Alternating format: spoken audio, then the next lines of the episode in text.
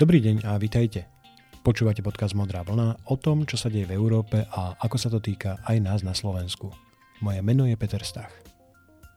Po letnej prestávke, ktorú ste mohli využiť na dopočúvanie starších epizód, prichádza dnes nová séria podcastu Modrá vlna. Myslím, že nás čaká zaujímavá a zároveň aj trochu konfliktná európska jeseň, pretože na stole je rámcový rozpočet únie na najbližších 7 rokov a spolu s ním mimoriadný balík určený na obnovu európskych ekonomík postihnutých e, dôsledkami pandémie COVID-19. No a s tým samozrejme súvisí aj príprava nášho národného plánu obnovy a reforiem a ja som si istý, že hľadanie dohody vo vládnej koalícii o politických prioritách a peniazoch nebude ani jednoduché, ale ani pokojné. A neprekvapilo by ma ani to, ak by poslanci Národnej rady prišli s požiadavkou zapojiť náš Národný parlament do rozhodovania o budúcich reformách ešte predtým, než ich komisie v apríli definitívne schváli.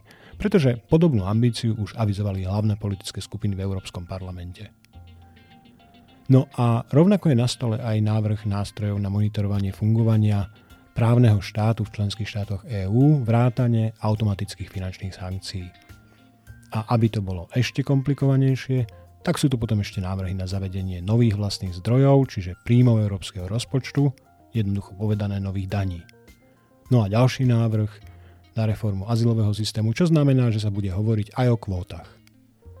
Do toho prídu ďalšie snahy o harmonizáciu opatrení proti šíreniu pandémie, ďalšie protesty proti noseniu rúšok a pravdepodobne asi 100 ďalších vecí. Bude veselo. Nuž a práve preto budem dnes hovoriť o niečom celkom inom. O knihe Luka van Mindelára, ktorá má názov Alarms and Excursions a o jeho myšlienke, že na európskej úrovni existujú dva typy rozhodovania. Rozhodovanie o pravidlách a rozhodovanie o reakciách na neplánované a nečakané udalosti. Nebudem hovoriť sám, mojím spoludiskutérom je Dalibor Roháč, zahranično-politický analytik, publicista a autor dvoch kníh, jednej o globalizme a druhej o Európskej únii.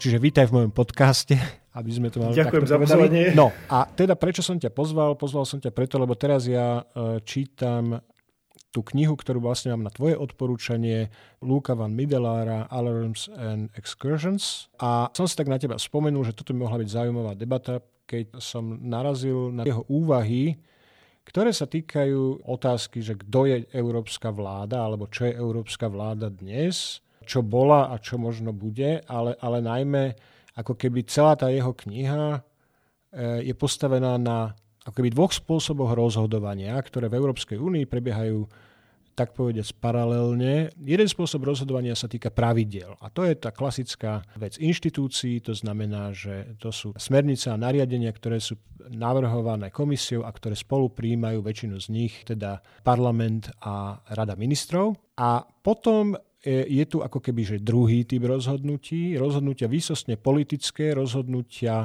ktoré on nazýva event politics, že politika momentu daného, e, kedy treba niečo e, riešiť, nejakú situáciu, ktorá bola v princípe len veľmi ťažká alebo vôbec nepredvídateľná.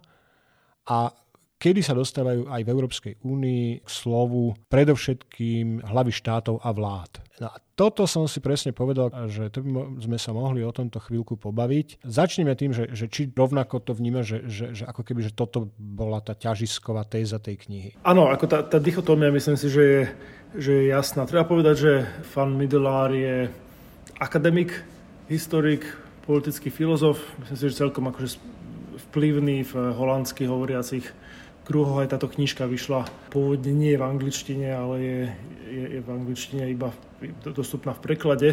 A pre mňa tá dichotómia je ako keby taká širšia charakterizácia nie Európskej únie, európskeho projektu a, a spôsobov, akými Európska únia reagovala na tie, na tie nedávne krízy, ale aj takým príbehom o akože modernej dobe všeobecne, že teda politika v modernej dobe keby pozostáva z týchto dvoch komponentov, z pravidiel a, a z nejakej takej improvizácie situačnej a tie dve sú často medzi sebou v akomsi, v akomsi napätí. A jednoducho mať politický projekt, ktorý sa spolieha výhrade na tie pravidlá, jednoducho v istom bode ako keby narazí na svoje limity. A ako tá knižka sa mi veľmi páčila v tom, že on v podstate popisoval to napätie medzi týmito dvoma prístupmi z hľadiska teda nie iba abstraktného a on má proste na to výbavu intelektuálnu a konceptuálnu, aby o tom písal abstraktne, ale aj z hľadiska čisto praktického, že on bol pri tých udalostiach ako, ako, ako speech, speechwriter, speechwriter uh, Hermana van Rompuyho v tých kritických dobách. Takže v tomto to bolo fajn. Treba možno povedať, akože neviem, či všetci na Slovensku vedia, že čo sú alarms and excursions. No ja som si to tiež musel pozrieť, priznám sa. Že to je teda idea, ktorá pochádza z Alžbetínskeho divadla, Shakespeareovského, kedy medzi rozličnými výjavmi, ako keby boli také tranzičné scény improvizovaného boja. Ako to je tak akože pokyn režisérsky z teraz divadla 16. storočia, kedy tí herci akože nemajú presne napísané, čo majú robiť, ale majú v podstate robiť takú bojovú vravu a, a, a, a krik a hurhaj. A, a, a ako keby to, to je to, čo tak trošku tá Európska únia mala robiť v tých rozličných krízach, ale vždycky to nejakú dobu trvalo, kým, kým k tej improvizácii naozaj, naozaj došlo, že, že nerodilo sa to vždy tá improvizácia spontánne a prirodzene.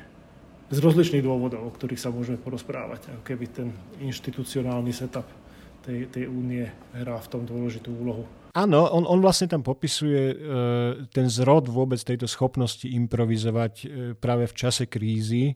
Stretnutie lídrov európskych štátov, členských štátov, bolo ako, akási ako keby, že, že skôr slávnostná, skôr taká výnimočná vec, tie stretnutia boli, myslím, že dvakrát do roka. A dneska sme už zvyknutí na to, že, že tieto stretnutia hlav štátov a vlád sú pomaly každé dva mesiace. Čiže tá Európska únia vlastne tiež toto rozhodovanie priamo uprostred nejakého diania e, v snahe riešiť krízovú situáciu. K tomu sme nedospeli zo dňa na deň. Áno, akože ono si to vynútili tie, tie, tie rozličné situácie, kedy keby tie, tie technokratické inštitúcie, ktorým sme delegovali rôzne právomoci, ako keby narážali na hranice toho, čo môžu legitímne a, a efektívne robiť v tých, tých rozličných situáciách. Často také, že pokusy o improvizáciu zo strany tých inštitúcií keby nedopadli dobre, pokiaľ, pokiaľ keby tam nebola tá politická objednávka a, a tá politická keby improvizácia za tých zvolených národných lídrov. Takže pamätáme si, ako vypálili kvóty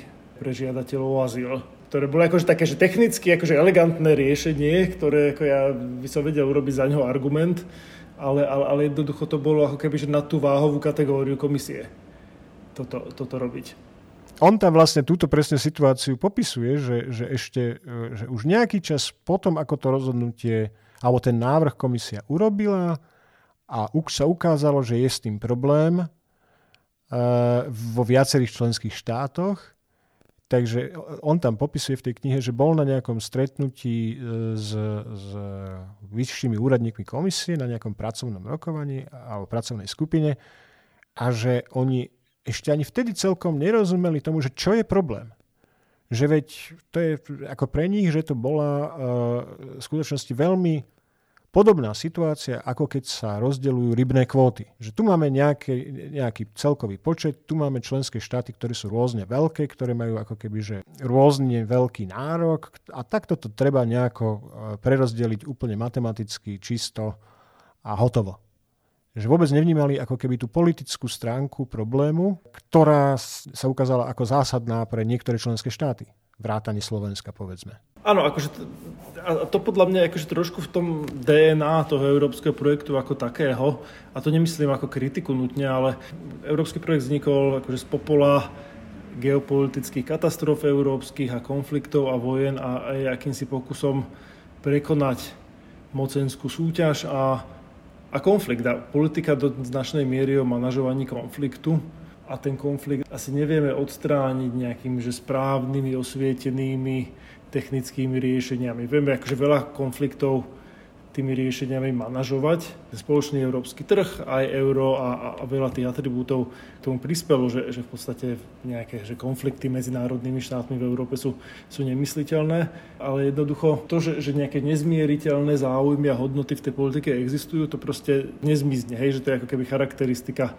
toho politického procesu aj národného, aj európskeho. A práve tamto asi akože naráža tá snaha, že, že dobre, že nahradíme ten konflikt niečím iným a to sa potom prejavilo v tých, tých krízach, že potom museli ako keby prísť do toho tí power brokery národní a, a robiť nejaké kompromisy, s ktorými boli niektorí ľudia viac spokojní, niektorí, niektorí, niektorí menej spokojní. A to mne hovorí ako keby taký akože širší príbeh nie iba Európskej únie, ale aj o ako celkovom takomto akože osvietenskom liberálnom projekte, že, že my dúfame, že ten svet sa vyvíja pokroku a k harmónii a, a, a že tie zdroje keby konfliktu politického z neho postupom miznú, ale to jednoducho tak nie je. A, a bol by veľmi keby nešťastné padnúť do takej ilúzie, že tak ako ľudia pripisujú Fukuyamovi na začiatku 90. rokov, že nejaké tie akože napätia v tom svete sú na ústupe a, a, a že sa zobudzame do nejakého radostného, radostného svetového poriadku. Myslím si, že tá, tá uplynulá dekáda nám ukazuje, že tie parametre toho politického konfliktu sú stále tu aj, aj ako na Európskej únii, že ako, ako sa k tomu postaví, ako veľmi agilne bude vedieť reagovať. Akože môžeme sa baviť o tých vnútorných krízach európskych, ale pre mňa je veľmi zaujímavé to, že, že keď zoberieme e, to Midelárovo základné poučenie vážne, že čo to znamená pre ako keby postavenie Európy, Európskej únie medzinárodne a globálne, že ako, ako sa má správať ako, ako účinný globálny aktér presadzujúci si svoje záujmy. Pretože ten, ten projekt bol do značnej miery nadizajnovaný ako pokus o prekonanie tej mocenskej súťaže a sledovania vlastných parochiálnych záujmov. A po svete, kedy tá mocenská súťaž existuje, tak to je také akože proti srsti trošku Európanom sa správať. Hej, ale, ale neviem, akože, že ja nemám pocit, že problém je v tom, že ako keby tie, tie konfliktné situácie ešte existujú a, a riešia sa povedzme na úrovni toho stretnutia hlav štátov a vlád v nejakom zmysle a nejakým kompromisom vždy.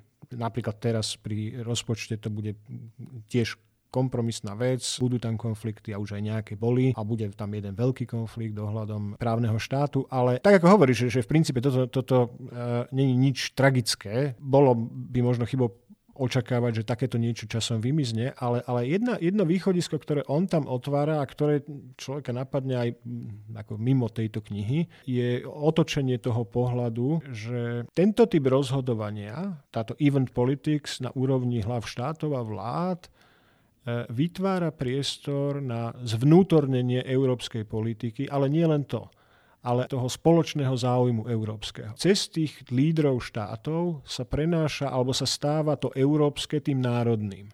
Že není to len tak, že, že to národné vstupuje do toho európskeho ako nejaký negatívny činiteľ, ale, ale aj naopak, že to európske vstupuje do tej národnej politiky. A myslím si, že špeciálne, možno ešte viac ako v tých krízach, ktoré boli v posledných rokoch, ten rozpočet, ktorý má byť odpoveďou na tú poslednú krízu, na pandémiu, možno ešte viac rozširuje tento priestor. Že zrazu my máme úlohu vypracovať národný plán obnovy, ktorý budeme financovať z európskych peňazí, pretože to je európsky záujem, aby Slovensko obnovilo tú svoju národnú ekonomiku, aby naštartovalo nejaké uh, mechanizmy, aby tá ekonomika išla hore, že to je európsky záujem zrazu. A je to, je to úplne jasné. Ja, ja si myslím, že to je, je v zásade správne. Um írsky historik, arci, federalista európsky Brandon Sims má taký ako bodmot, ktorý často opakuje, že, že úspešné politické únie v histórii nevznikali nejakým takým, že, že evolučným vývojom v neškodnom geopolitickom prostredí. Že tá únia európska ako vyzerala pred tými krízami ostatného desaťročia. Že technicky vylepšíme toto a ono a zistíme, že toto nám nefunguje tak, ako keby, že takým ako tým postupne evolučným e, vývojom, ale, ale jednoducho vždycky vznikali tie únie pod tlakom. Že keď boli tí činitelia, ktorí robili tie rozhodnutia, boli vystavení situácii, kedy museli vytvoriť niečo, čo funguje a museli zobrať na seba zodpovednosť za to, či už ide teda o, o americkú ústavu, po po vojne za nezávislosť alebo úniu medzi, medzi Anglickom a Škótskom. A tie iterácie tých kríz a takých tých ako keby situácií, kedy je nutné si sadnúť a rozhodnúť sa nejako jedným alebo druhým smerom a, vyriešiť ten problém, tak, tak bez toho tá, tá, tá únia sa nebude posúvať smerom k lepšiemu fungovaniu a, a nejakým funkčnejším politickým štruktúram. To, čo mňa trošku znepokojuje na, na tom ostatnom desaťročí, je, že síce v mnohých smeroch ten pokrok nastal, konec koncov aj ten postkoronavírový rozpočet a záchranný fond a tak ďalej. To sú proste veci, ktoré až do nedávna sa zdali byť politicky nemožné. Zdieľanie európskeho dlhu krajinami a, a, a podobné veci. Ale napriek tomu nám vystáva podľa mňa z tých kríz celá rada problémov, ktoré sú také, že neriešené alebo poloriešené. A otázka je, že či tie kumulatívne tú kredibilitu, dôveryhodnosť tej únie neoslabujú. Akože jedným takým príkladom je konec koncov aj tá utečenecká otázka. Hej, že, že mali sme teda 2015-2016 nejakú krízu, ktorá bola zažehnaná nakoniec takým politickým improvizovaním, že dohodneme sa s Erdoánom, aby si tam tých ľudí nechal a budeme robiť nejaký policing, tak povedia, v stredozemnom mori. Ale ten fundamentálny problém, že, že ako funguje Schengen a aké má nejaké azylové postupy, a, a či naozaj to je na tej krajine, ktorá z okolností je prvou európskou krajinou, ktorá je v ceste tých imigračných tokov, aby sa tá krajina o tých, o tých utečencov, žiadateľov azyl postarala, tak, tak to v podstate ostalo nevyriešené. Hej, že ten návrh Európskej komisie bol v dobrej viere pokus o riešenie tohto a z rôznych dôvodov ten návrh stroskotal, ale nie je mi úplne jasné, že máme niečo namiesto neho. Podobne... Tak komisia tvrdí, že má, že už čo skoro to predstaví. Áno, no ale ako, tak vieme, akú, akú, akú politickú výbušnosť má imigrácia a, a vieme, že čo na to povedia členské štáty, aspoň, aspoň niektoré. Podobne je tá otázka, že Polsko, Maďarsko, právny štát je taká tiež neriešená, polo, poloriešená. Nevieme, že ten rozpočet bude presne s týmto operovať, a, ale jednoducho, keď tieto konflikty v podstate akože ostanú iba tak akože nahnívať, tak to nedáva mi dôveru, že, že sme sa fakt že posunuli niekde výrazne a že keď podobné krízy prídu v budúcnosti, že si s nimi, že si s nimi ľahšie poradíme. Vieš, že napríklad teraz tá diskusia s holandskými súdmi, teda, že či majú uznávať polské rozsudky, a tak ďalej, že to sa bude nejako eskalovať. Ale to je pomerne akože vážna vec, hej, že či teda môžeme brať rozhodovanie akože polských orgánov ako smerodatné, lebo sa opiera o nejaké štandardy právneho štátu alebo nie. A keď proste v tomto bude keby nesúlad medzi krajinami, tak, tak to bude ťažké hovoriť, že Európska únia je spoločenstvom, spoločenstvom voda. A doteraz akože ako to je vždycky inštinkt politikov, že ako neriešiť, nešťuchať moc do vecí, ktorých ako netreba urgentne riešiť a šťuchať do nich, ale, ale, ale myslím si, že tu máme akože cel, celé také akože minové pole rozličných takých poloriešených a nahnívajúcich vecí, ktoré nám tu ostalo z tej krízy, teda, alebo z tej ostatnej desaťročia. To áno, na druhej strane, vieš, začnem tam, kde si skončil, že, že áno, politici neradi ako otvárajú veci, ktoré nie sú ešte problém. To je presne tá events politics v nejakom inom šate, iný druh tej event politics, že riešim problémy, ktoré sú. To znamená, až keď sa niečo stane palčivým problémom, vtedy prichádza čas pre event politics, vtedy je aj čas na presne tú dohodu na úrovni šéfov e, vlád a, a, a hlav štátov, že, že dobre, toto už je problém a treba ho vyriešiť. Že niektoré tie veci asi vyhnívajú aj preto, lebo tí lídry sa k tomu ako keby, že, že nechcú to otvárať, kým naozaj nemusia. Nikto si ne, necení politika, ktorý vyriešil problém predtým, než sa o ňom ľudia dozvedeli. Tomu jeho voliči nejako ho neocenia tú prácu. Ocenia také úsilie, ktoré akože už vidia, že je problém. No a mnoho týchto riešení sú není pekné riešenia. Sú to kompromisy, kde každý musí niečo aj, niečoho sa aj vzdať. Podľa mňa niečo podobné sa stalo vlastne s, s tými migrantami, a myslím si, že dneska sme už inde, ako sme boli. Lebo ľudia už vidia, že je to problém, ľudia už vidia, že, že OK, tak vieme, čo to znamená, keď takto veľa ľudí príde, vieme, čo to znamená, keď uh, sa takto veľa ľudí na ceste do Európy utopí v mori, že toto predtým nevedeli. To rozhodovanie prvé bolo v situácii, kedy len talianská vláda sa stiažovala a grécka vláda mala problém, že, že teda bolo by treba nejakú solidaritu, ale v skutočnosti nikto iný žiaden problém necítil ani nevidel. Nie že na úrovni vlád, ale e, občania už vôbec nie, tých ďalších členských štátov. Dneska sme niekde inde, podľa mňa. Dneska už aj na Slovensku viac ľudí chápe, že, že OK, tento problém má takúto tvár a takéto súvislosti. Prešiel nejaký čas a my už vidíme, že, že tie veci e, sú spojené e, s ďalšími vecami s tými vecami, na ktorých nám záleží. Presne, šangenský priestor a tak ďalej. Čiže ja si myslím, že to rozhodovanie samozrejme o tejto otázke príde. Uh, bude to presne taká event politics, že niekde to vybuchne. Napríklad, že to Turecko si povie, že tá dohoda nebola zo strany Európskej únie dodržaná, čo je na debatu samozrejme, ako není to úplne tak, že by bola a zrazu to prestane fungovať a my budeme musieť riešiť problém, ktorý práve vznikol a je veľký problém, ale už to budú, budeme to inými. Neviem, ako to inak povedať. Ako možno, ja neviem, že či skôr to, že sme dnes niekde inde, či to neznamená skôr to, že, že asi si ako veľa ľudí, ktorí možno mali zhovievavejší postoj ako myšlienke otvorených hraníc a pomerne e, štedrej imigračnej azylovej politiky, že si povedalo, že to je tak toxická vec politicky, že, že nemôžeme dopustiť, aby opäť niekedy sa podobné počty ľudí dali do pohybu cez Európu. Áno, ale zároveň z toho vyplýva, že dobre, nemôžeme dopustiť, to znamená, že ako tomu predísť, ako tomu zabrániť. A áno, medzi tým, čo sa udialo, bolo napríklad, že sme posilnili Frontex, ochranu hraníc v nejakom zmysle, tú spoločnú. Takisto to, to, čo sa udialo, bolo, že, že začali sme viac rozmýšľať nad tým, že dobre, čo bola na začiatku len floskula, že, že treba problém riešiť tam, kde vznikol, to znamená e, v Afrike, to znamená na Blízkom východe. Tam tiež sme sa o kúsoček viac posunuli. O kúsoček, no len akože také, že schopnosť Európy, kebyže naozaj zabrániť nejakým veľkým veľkým zlým veciam, ktoré sa u nás dejú, alebo nejakých manažovať. Akože Áno, o trošku sme vpredu, ale ako vzhľadom k tomu, že kde by to malo asi byť a naša schopnosť, keby, že, že fakt, že manažovať nejaký, že Libanon alebo, alebo, alebo Severnú Afriku, veľmi mám pocit, že, že obmedzená. Podľa mňa ako rovnaký argument sa dá urobiť aj s tou otázkou menovou a fiskálnou. Ja oceňujem e, ten progres tohto ročný, s tým záchranným balíkom, ale jednoducho tá, tá zabudovaná krehkosť tej menovej únie tam stále je, že tie vysoké miery zadlženia členských krajín, to, že, že tie ekonomiky nie sú prepojené tak, ako by sme chceli, ako v rámci teórie optimálnych menových oblastí, tak to v podstate akože je takou časovanou bombou trošku, že keď príde ďalší nejaký asymetrický šok, tak budeme zase hasiť požiar. Že tie eurovaly akože nie sú že riešenia systémové, ktoré by to raz a navždy ako keby odstránili. Že to bol fakt, že s zubami, nechtami sme sa ubránili s tým, že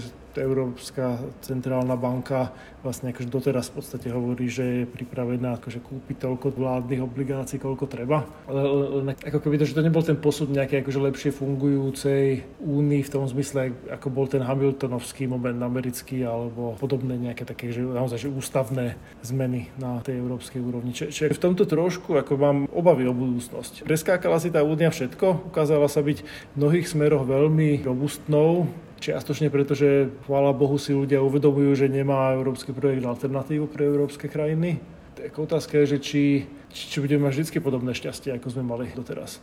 A často nad tým rozmýšľam tak akože nie iba z hľadiska týchto ako vnútorných rozhodovacích štruktúr a menová politika, imigračná politika a tak ďalej, ale, ale, ale že, že ako vyzerá európsky geostrategický outlook, tak povediať do budúcna, že to, to ide naspäť tej Midlárovej knihe, že my sme v Európe bolo vždy mali ten postoj, že pravidlá sú dôležité. Že jednoducho spôsob, akým Európska únia sa angažuje vo svojom okolí a, a pracuje s krajinami na vôkol, je prostredníctvom exportu európskych noriem a štandardov, že, že postupne pretvárame európske okolie na kópiu samého seba. Akože to fungovalo skvele v 90. rokoch, v strednej východnej Európe. My, my, my sme teraz toho ako veľa vyťažili ako Slovensko pre seba, ale len to ako ten model na, naráža na svoje limity.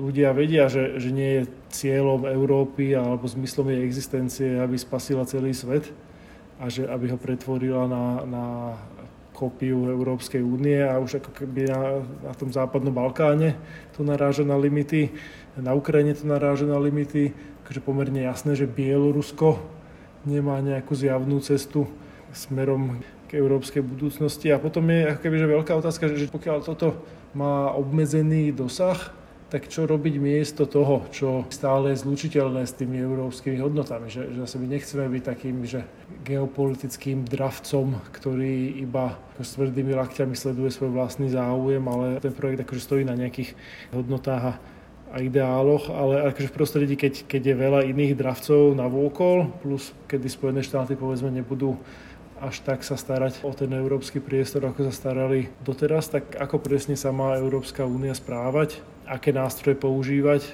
aj teda bič, aj cukor, tak to myslím si je myšlienka, na ktorou by mali mal väčší počet európskych lídrov uvažovať, než v tejto chvíli uvažuje. No, e, to máš pravdu, to máš určite pravdu, len pár poznámok k tomu, čo si teraz povedal, lebo, lebo e, predovšetkým ako ten export európskych hodnôt, o, o ktorom si hovoril, to je dokonca, mne sa niekedy zdá, že také ešte stále trošičku zakrývanie toho, že ide o export európskych hodnot, tým, že, že hovoríme celý čas, že to sú univerzálne hodnoty. To znamená, že my ako keby neexportujeme, že, že Európa sa nedokáže zatiaľ prihlásiť k tomu, že to sú jej hodnoty. Stále sa ako keby schovávame za to, že sú to univerzálne hodnoty, sú to univerzálne uh, ľudské práva, sú to univerzálne pojmy spravodlivosti a tak ďalej. Že my neexportujeme ako keby náš spôsob života. To len nejakou náhodou sa stalo, že my sme tak nejak najbližšie tomu ideálu. A od tohto je naozaj ešte o, o kus ďalej k takému tomu ja by som nepovedal, že dravčiemu sa presadzovaniu, ale k takému asertívnejšiemu presadzovaniu vlastného záujmu, vôbec formulovaniu toho záujmu. Lebo keď my nevieme sa prihlásiť ani k tomu, že dobre, tieto hodnoty osvietenstva, tieto hodnoty, e, ktoré vždycky spomíname jednak kresťanstvo, jednak antiku ako, ako korene týchto hodnot, ale to kresťanstvo, o ktorom hovoríme, není to blízkovýchodné, ale je to európske. Tá antika, o ktorej hovoríme, to není nikde inde len tu a aj to osvietenstvo je európske osvietenstvo. To znamená, že my sa snažíme ako keby schovať za tú univerzalitu, za ten univerzálny nárok na platnosť týchto, týchto hodnôt, ale v skutočnosti, akože keď sa na to pozrieme bližšie, tak proveniencia týchto hodnôt to je made in a Európa a dneska tá Európa je do veľkej miery Európskou úniou. No a keď my nedokážeme ani toto povedať, tak máme ešte ďaleko od toho, aby sme dokázali sformulovať nejaký asertívnejší záujem globálny, že my, Európska únia, chceme strategicky dosiahnuť vo svete toto. A chceme sa takto vyhraniť voči našim konkurentom v nejakom zmysle alebo voči našim menším susedom a tak ďalej. Práve preto je tá Fan Middelárova kniha pre mňa tak trošku aj príbehom o takom tom európskom osvietenskom liberalizme nie iba o tom európskom projekte ako takom, pretože ten osvietenský liberalizmus trošku v sebe nesie tú univerzalitu. Vymysleli sme, ako to má fungovať. Proste aj v, v, v kurzoch politickej filozofie, také ako tej Rawlsovskej, to je tak, že, okay, že poďme vymyslieť si, že aký je ten, tá liberálna odpoveď na na problém X alebo Y a potom teda napíšeme si ju, vydáme si ju ako v paperi a, v podstate máme potom akože slobodnú spoločnosť, ktorá je perfektne akože nadizajnovaná, len, len tam už ako keby chýba ten element toho akože prekvapenia, improvizovania, pretože sme to všetko vymysleli, ako to má fungovať. Takisto Takže môžem povedať, že tie európske hodnoty sú hodnotami univerzálnymi, ale to znamená v podstate hovoriť, že už vieme, ako, akým smerom sa tá história uberá, vieme, ako vyzerá keby dokonalá spoločnosť a je iba otázkou času, že kým tam ostatní, ostatní dokonvergujú. To je myšlienka, ktorú prezident Obama veľmi rád a často hovoril, že treba stáť na správnej strane histórie. To predpokladá, že človek vie, že teda ktorým smerom tá história ide. To tiež znamená z hľadiska takého ako zahranično-politického, že, že netreba až tak veľa toho robiť, Hej, lebo tá história ide nejakým smerom. Stačí ako keby, že uhnúť cesty a byť na tej správnej strane a ono to nejako dobre dopadne. Ja si myslím, že to ostatné 10 ročí nám ukázalo, že tak nie je. Že, že môžeme si hovoriť, že európske hodnoty sú hodnotami univerzálnymi, ale jednoducho, že ja mám rád slobodu a demokraciu a vládu zákona, má, mám, mám ich rád veľmi a chcem ich obraňovať a bojovať za ne, ale jednoducho oni sa na tom svete nepresadia sami. Po svete, kde existujú alternatívne spôsoby spoločenského usporiadania, ktoré sa hlásia o slovo často veľmi nevyberavým spôsobom. A áno, akože ten apel na tú univerzálnosť je v podstate takým rezignovaním na zodpovednosť brániť si európske hodnoty a aj záujmy. A to je niečo, čo, čo, čo je akože handicapom toho liberálneho projektu širšieho aj, aj Európskej únie v tom užšom zmysle. Treba povedať, že povedzme prezident Macron, mám pocit, že toto napätie chápe, aj asi ako mám pocit, že jediný, ktorý sa snaží artikulovať nejakú keby pozitívnu víziu, stratégiu pre Európu, ktorá chápe to, že, že dnes sme tu na to, že spasili celý svet a, a, a že nemôžeme očakávať, že ten svet sa bude na nás časom čoraz viac a viac no, podobať. Toto je napríklad taká vec, vidíš, že už keď začneme s tým, že nie sme tu na to, aby sme spasili celý svet, tak ako keby, že limitujeme tú víziu hneď skôr, než sme ju sformulovali. Spojené štáty, táto premisa tam vôbec nebola, naopak, bola tam opačná premisa, že sme tu na to, aby sme dávali pozor na svet. Čo ako není malá ambícia, aj však nevždy sa podarila naplniť, niekedy aj sa úplne nepodarila naplniť. Ale dneska si práve začíname podľa mňa uvedomovať, že, že čo to znamená, keď demokratická veľmoc, ktorá rešpektuje slobodu, keď takáto veľmoc sa vzdáva takejto ambície. Že začíname už tušiť, že to tiež není dobré. Je, že keď začneme s tým, že, že, že aká není naša všetko ambícia, tak podľa mňa nikdy neprídeme k tomu, že aká to vlastne tá naša ambícia je. A dokonca si myslím, že tá ambícia o ktorej by sme mali ako jedna bohatá časť sveta, ktorá má prostriedky, ktorá má vzdelanie k dispozícii, má technológie, skrátka má všetko, že keď príde k tomu, aby sme sformulovali tú našu víziu toho, že čo chceme byť a v akom svete a aký má byť svet podľa nás, tak tam e, prílišná skromnosť podľa mňa není na mieste. Prílišná skromnosť možno nie je na mieste, akože súhlasím rozhodne s tým, že svet by mal byť vďačný za 60-70 rokov americkej hegemónie, ale on to bol tiež tak, ako že človek si číta tie vzletné reči, ktoré v tej americkej debate často padali, a teraz ani až tak často nepadajú, ale tá realita bola ako trošku iná ako, ako, tie, ako tie vzletné reči v tom zmysle, že, že bola tu nejaká realita studenej vojny a západné demokracie akože boli v nejakom defenzívnom postoji voči sovietskému komunizmu. A že on to úplne akože nebol, že Pax Americana po roku 45 akože nejaký že globálny ten Pax Americana bol skutočne ten atlantický priestor, e, západná Európa pod americkým ochranným dážnikom. Z okolností to bola veľmi bohatá, prosperujúca časť sveta a to malo nejaký dopad teda na iné svetové regióny. Ale akože myslím si, že mať akože retrospektívne nejakú predstavu, že americké neobmedzenej hegemónie po vojnovej. A, a, to niekedy aj sám používam ako takú retorickú skratku, ale akože nie je to úplne správne. Akože skutočne ten Pax Americana podľa mňa akože skutočne nastal až niekedy také, že po Daytonských dohodách a trval možno 10 ročie.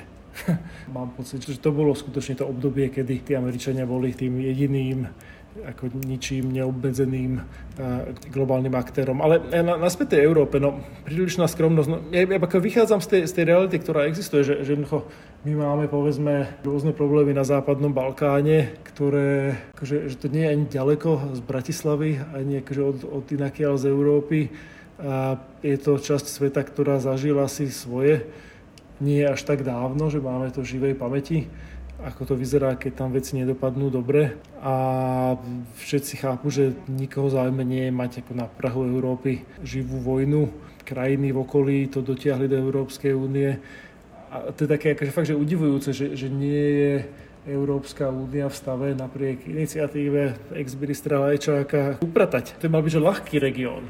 Hovoria proste jazykom, ktorý je nám zrozumiteľný dokonca ako ide o to proste nejaké staré politické napätia tam vysporiadať a, a, a priniesť ich všetkých do toho zákrytu európskeho. A, ale akože ten pokrok nula. Od, od roku 2000 to Kosovo, Srbsko, od roku 2013, zajtra, hovorím o tom, lebo zajtra v bielom dobe Američania organizujú svoj vlastný summit. Jednoducho od roku 2013 skoro ako keby nikto slámku nepreložil tejto veci. A, a, a naráža to čiastočne akože na limit toho, že ten základný módus zahranično-politický európsky je, že integrácia a dajme krajinám európsku cestu. Na to sa keby že skúša s tým Srbskom, ale všetci vedia, že teda nejdeme sa ako Európska únia tak skoro rozširovať a Srby to vedia tiež, tak, tak to používajú ako na to, aby z nás vyťahli nejakú, nejakú favor aby z Rusov niečo vyťahli a z Číňanov a proste hrajú to na všetky strany veľmi cynicky a nakoniec tom akože všetkom vyzerá tá Európska únia ako, akože, akože my sme tí najväčší somári.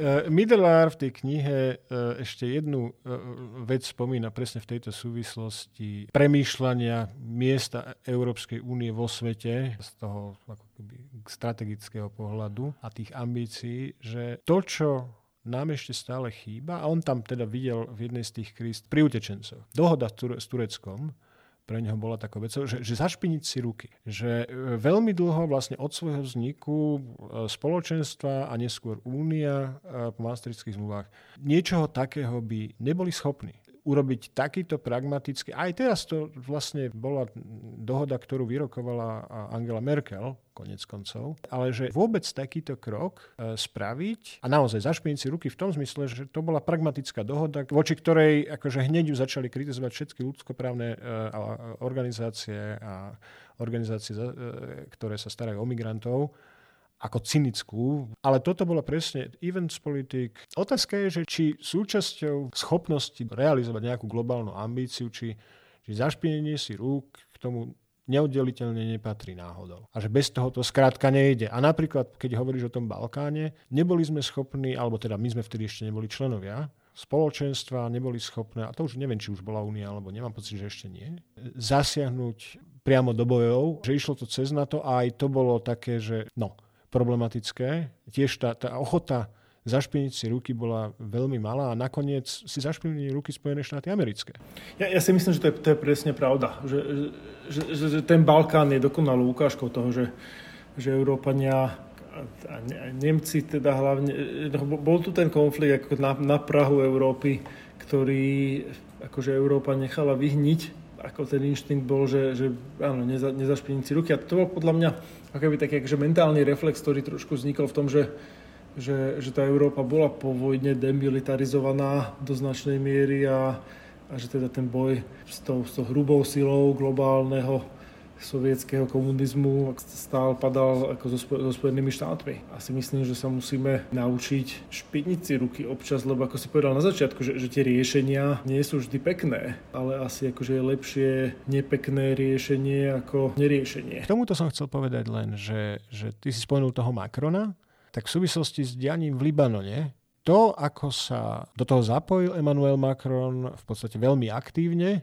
myslím, že už dve návštevy tam boli, e, veľmi kriticky, rozprával s tamojšími elitami, ale najmä ako taký, taký, toto sú veci, ktoré, e, ktoré oni premýšľajú vopred, symbolická vec to bola, neviem, či si postrehol, či si toto čítal, že robili nejaký prelet francúzských lietadiel nad Libanonom, nad Beirutom.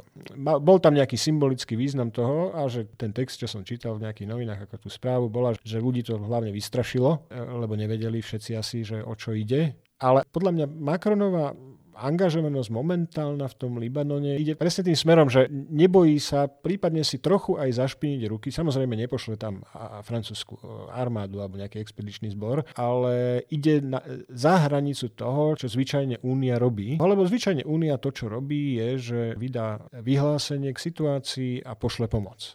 Áno, a on proste, akože, hej, že deň po explózii bol v Bejrúte, čo keby sme chceli sa na to pozrieť akože kriticky a cynicky, tak povieme, že zneužil situáciu a koľko ľudí zomrelo a on z toho vytlka politické body.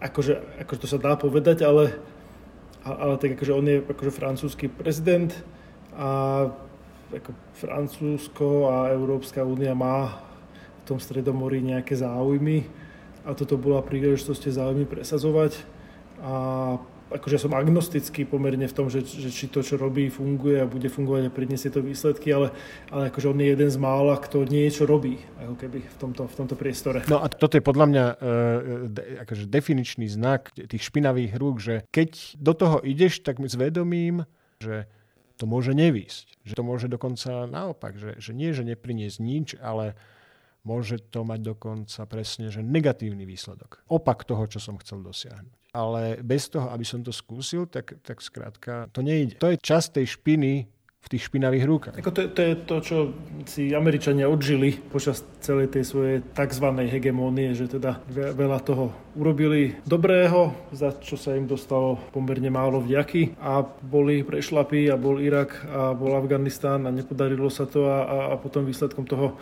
akože nebol iba Trump, ale aj, aj mnohé také reflexívne rozhodnutia Obamovej éry. Napríklad v Sýrii, kedy akože francúzsky inštinkt velil, že poďme niečo urobiť a prezident Obama povedal, že teda bez nás, že my teda už ďalší krát akože na Blízkom východe nič skúšať nebudeme. Ja si myslím, že teda pokiaľ akože Američania nemajú záujem toto robiť, a je možné teda sa, sa domnievať, že aj teda keď sa Trump vymení, tak jednoducho akože veľký entuziasmus na to, aby niekto dával z Washingtonu pozor na východné stredomorie, akože veľký entuziasmus preto nebude, tak sa to musíme naučiť robiť my.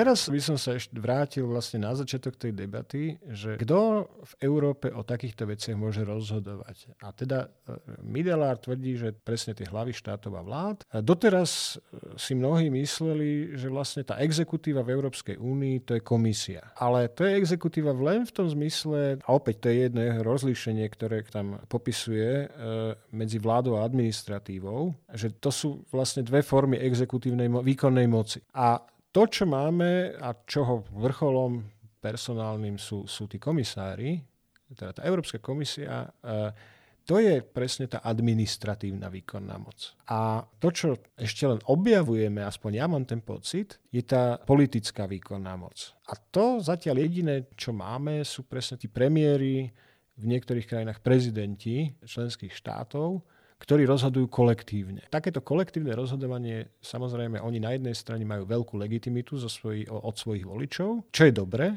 na druhej strane každé kolektívne rozhodovanie trpí tým neduchom, že je to kolektívne rozhodovanie. Špeciálne v situácii, že o tých najcitlivejších otázkach oni sa musia rozhodnúť konsenzom. A že či vôbec za takéhoto setupu, kedy naša politická vláda je takýto kolektívny orgán, ktorý má len formálneho predsedu, že, že či je vôbec šanca prísť k tomu formulovaniu toho strategického záujmu európskeho a k tomu zašpineniu si rúk vtedy, keď treba.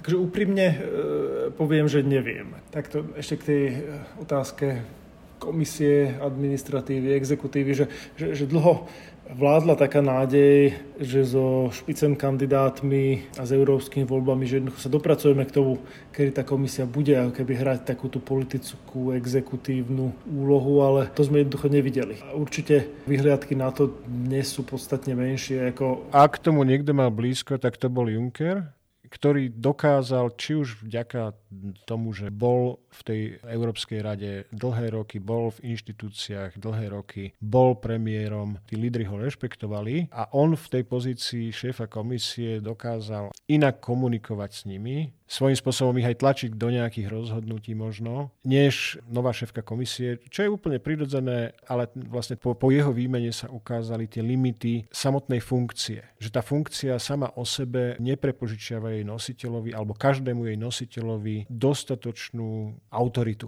Tak.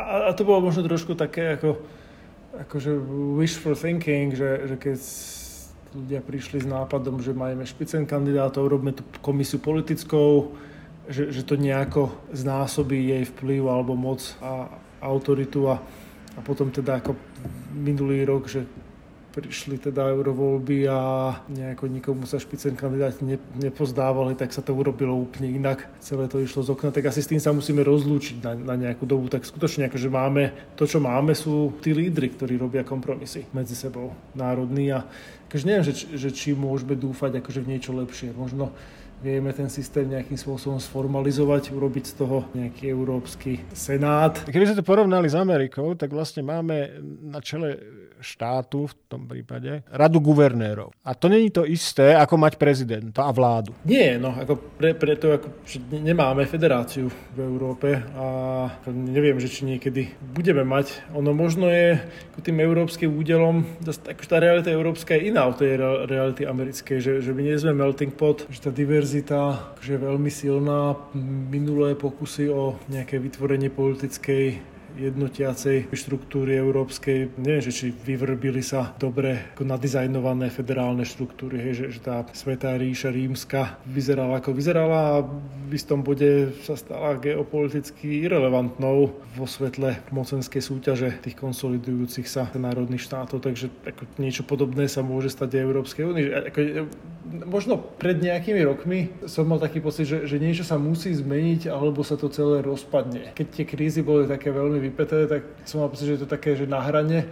Teraz mám často pocit, že sa to asi akože nerozpadne, že tá šanca toho je veľmi nízka, ale čo sa môže ľahko stať, je, že sa to stane irrelevantným. Že pokiaľ tá únia nebude užitočná a nebude robiť akože užitočné veci a nebude ako odpovedať na nejaký dopyt zo spodu, tak, tak bude čoraz viac tých vlád sa, ako keby zariadovať nejako ako okolo nej. Že jednoducho tie inštitúcie budú existovať podľa mňa, ale otázka, že aký budú mať dopad na dennodenné životy ľudí alebo každodennú praktickú politiku. Takže ja dúfam, že irrelevantnými sa nestanú a preto je dôležité, aby tie rozhodujúce štruktúry práve na tú politiku tých udalostí, ako tu, tu Events Politics, boli účinné. Asi ako v tejto chvíli nemáme nič lepšie než Európsku radu. To mimochodom je argument, prečo byť opatrný s rozširovaním. Že keď to sa zdá byť ťažké v 27 hľadať nejaké dohody a kompromisy, tak ono to bude iba ťažšie, čím viac lídrov a krajín pri tom stole bude. Nehovoriac o tom, že problém nebude ani tak s tým počtom, že čím viac, ale s tým, že s akým mentálnym nastavením tí noví lídry prídu a akú skupinu lídrov posilnia. Ja to vidím trochu asi optimistickejšie celé, lebo ja si myslím, že dnes už, a tiež som jeden čas mal obavy o osud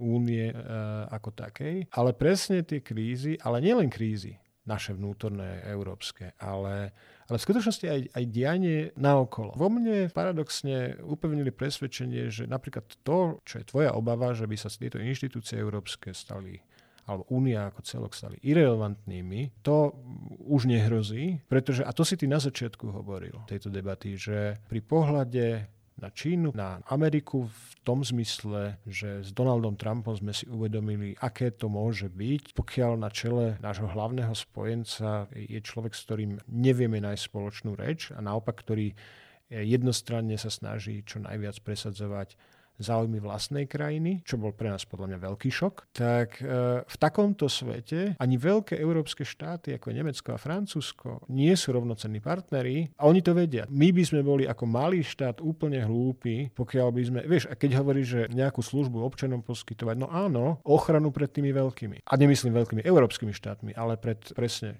Čínou, pred Amerikou prípadne. A teraz nemyslím nejaké ohrozenie vojenské alebo čokoľvek, ale napríklad veľmi agresívne presadzovanie amerických obchodných záujmov a priemysel. Áno, ako, ako s tým súhlasím, možno ako s výhradou, či to je to správne slovo, ale to si vyžaduje ale nejaké také že podobné vnímanie keby toho strategického, tej strategickej situácie naprieč krajinami a, a, a v rámci krajín. A nie som úplne presvedčený, že či, či to dnes v Európe máme. Že možno sa k tomu blížime, možno sa k tomu bližšie, ako sme boli pred 10-15 rokmi. Myslím si, že treba sa snažiť ako nejakým spôsobom sa tým smerom hýbať a najlepšie, ako sa to dá, je si to skutočne, že vydiskutovávať medzi krajinami, ale bude to ťažké, hej, že, že povedzme pre takých Francúzov je Bielorusko veľmi ďaleko. A pochopiteľne pre nás a Poliakov a a Litovcov problémy Magrebu sú, sú tiež pomerne vzdialené ako z hľadiska nemeckého,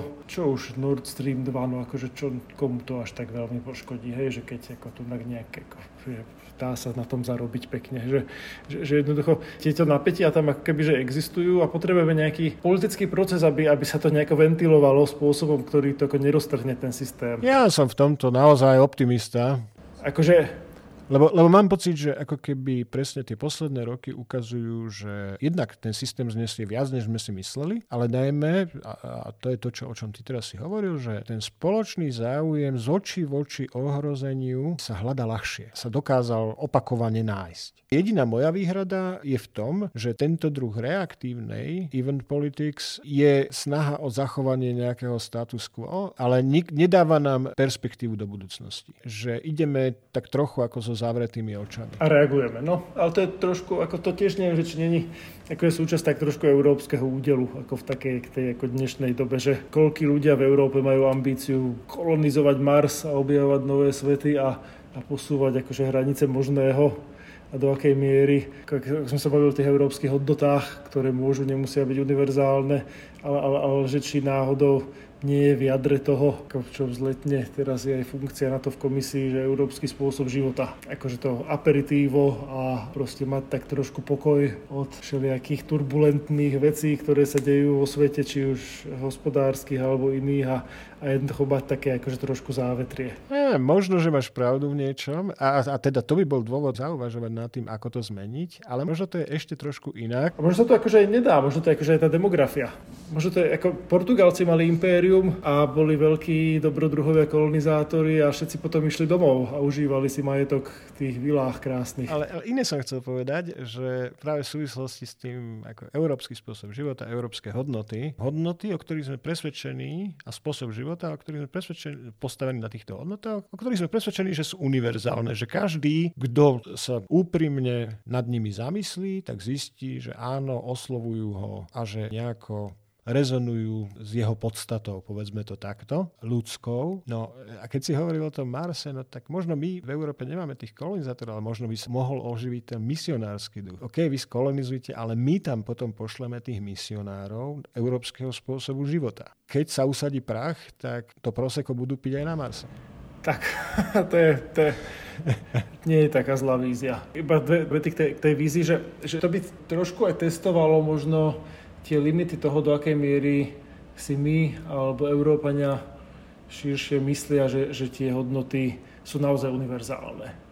Pretože tam je takéto napätie, že tá Európa má akože nejakú koloniálnu históriu pretvárania sveta na svoj obraz a tá história vyzerá inak od rozširovania sa Európskej únie na východ, povedzme. A jednoducho ta, takéto, akože taký typ misionárstva by mohol možno prinášať naspäť akože tie spomienky na tú dobu kolonizačnú a to by možno v istých kruhoch bolo celkom citlivé keby my sme to mysleli vážne s tým roznášaním našich hodnot, teda univerzálnych e, humanistických hodnot do iných krajín a teda prostredníctvom nich aj nášho vplyvu, ale nie takého toho eh, pragmatického silového vplyvu, ale, ale naozaj toho vplyvu, ktorý vzniká vtedy, keď tá druhá strana rozumie, o čom hovoríš a vlastne s tebou čiastočne súhlasí, lebo, lebo rozmýšľa podobne.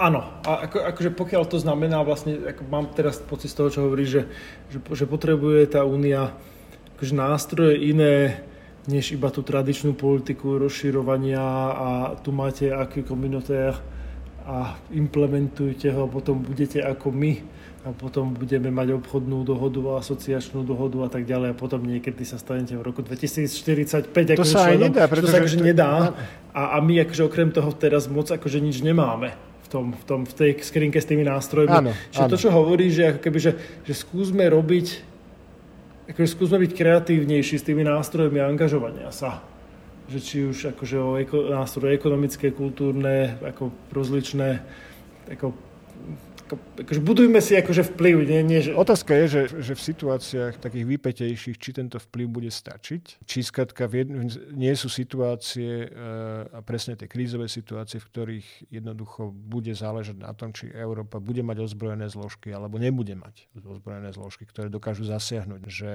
že toto, na, toto je vec, ktorá, od ktorej máme strašne ďaleko, hoci už sa o nej aspoň hovorí, ale e, vieme ľahko povedať dnes, a bude to pravda aj o rok, aj o dva, že silou sa Európa presadzovať ešte dlho nebude voči svojim, či už susedom, alebo voči iným veľmocňam. Áno. No, lebo nebude tá sila. Áno, a to, ako to si myslím, že je problém. No. Ako, problém, ktorý asi cez tento podcast nevyriešime. nevyriešime. Dobre, úplne na záver sa ťa spýtam, neviem, ty po prečítaní tej knihy, toho uh, Val Midelára, ty si mal pocit skôr taký, že pozitívny, vo vzťahu nie ku knihe, ale k tomu videniu únie, neutrálny, že vlastne OK, v poriadku, alebo taký skôr negatívny v zmysle, že... Lebo ja som napríklad na začiatku, keď som to začínal čítať, ja som prechádzal od takého trošku, akože prvé, prvý som chytil taký trochu negatívny, lebo som veľmi citlivo vnímal prepojenie toho, čo autor píše, s jeho skúsenosťou z rady. A e, vieš, že, že tým, že žijem v Bruseli, pohybujem sa okolo inštitúcií, je rozdiel, keď sa baví s ľuďmi z rady, keď sa baví s ľuďmi z komisie a keď sa baví s ľuďmi z parlamentu, ich perspektívy sú vždy trochu iné. A ja som mal pocit, že tá jeho perspektíva z rady príliš dominuje tomu jeho argumentu. A čo sa vnímal ako, ako negatívnu vec. A dnes naopak, akože, že vnímam to, že, že, že ma to niečím aj obohatilo, ale najmä že vďaka nej aj pre mňa bolo zaujímavé začať rozmýšľať trošku ako keby, že, že inak, než som bol zvyknutý napríklad v Európskom parlamente a konfrontovať tieto dve perspektívy.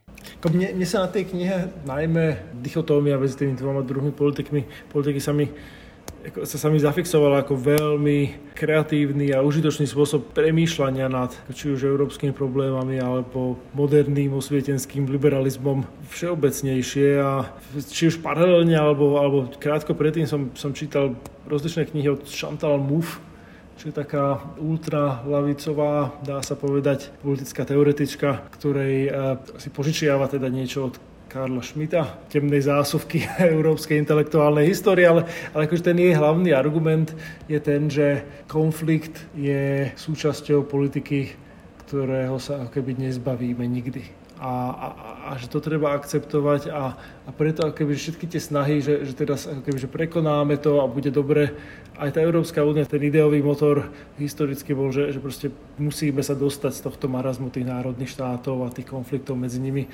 že, že, že jednoducho, neviem, že to bolo, ako, že to bola snaha utopická, ale že mala sebe limity nejaké a v podstate možno sa nám tie limity začali zjaviť jasnejšie práve za, za to ostatné 10 ročia. Možno je dobré, že to konfrontujeme nejako priamo teraz a vidíme, že, že čo tie inštitúcie vedia robiť, čo nevedia robiť a čo je v podstate nejaká taká tá politická bagáž, s ktorou, s ktorou budeme vždy žiť, že ten svet keby akože nejaké že ideálne riešenia, utopické svety akože nie sú nikdy ako na ideálnom lístku. Že, že jednoducho zložitý kontinent s protichodnými záujmami a hodnotami a akože nič lepšie, ako to nejak držať pokope.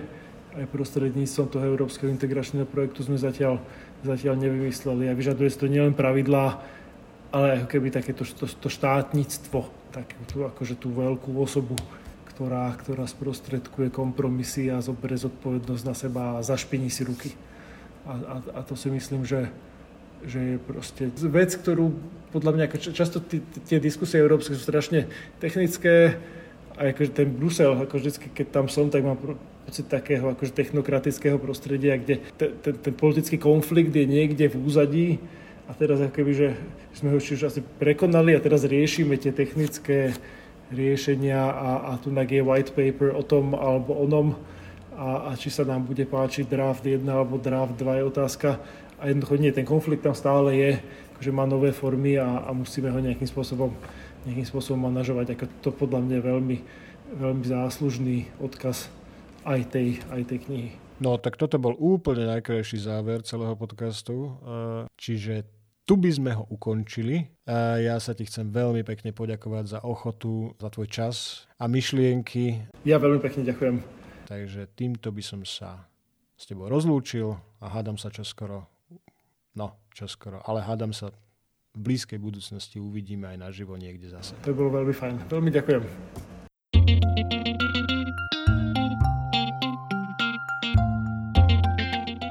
Toľko modrá vlna na dnes. Teším sa, že ste si našli čas na počúvanie a dúfam, že vás to bavilo.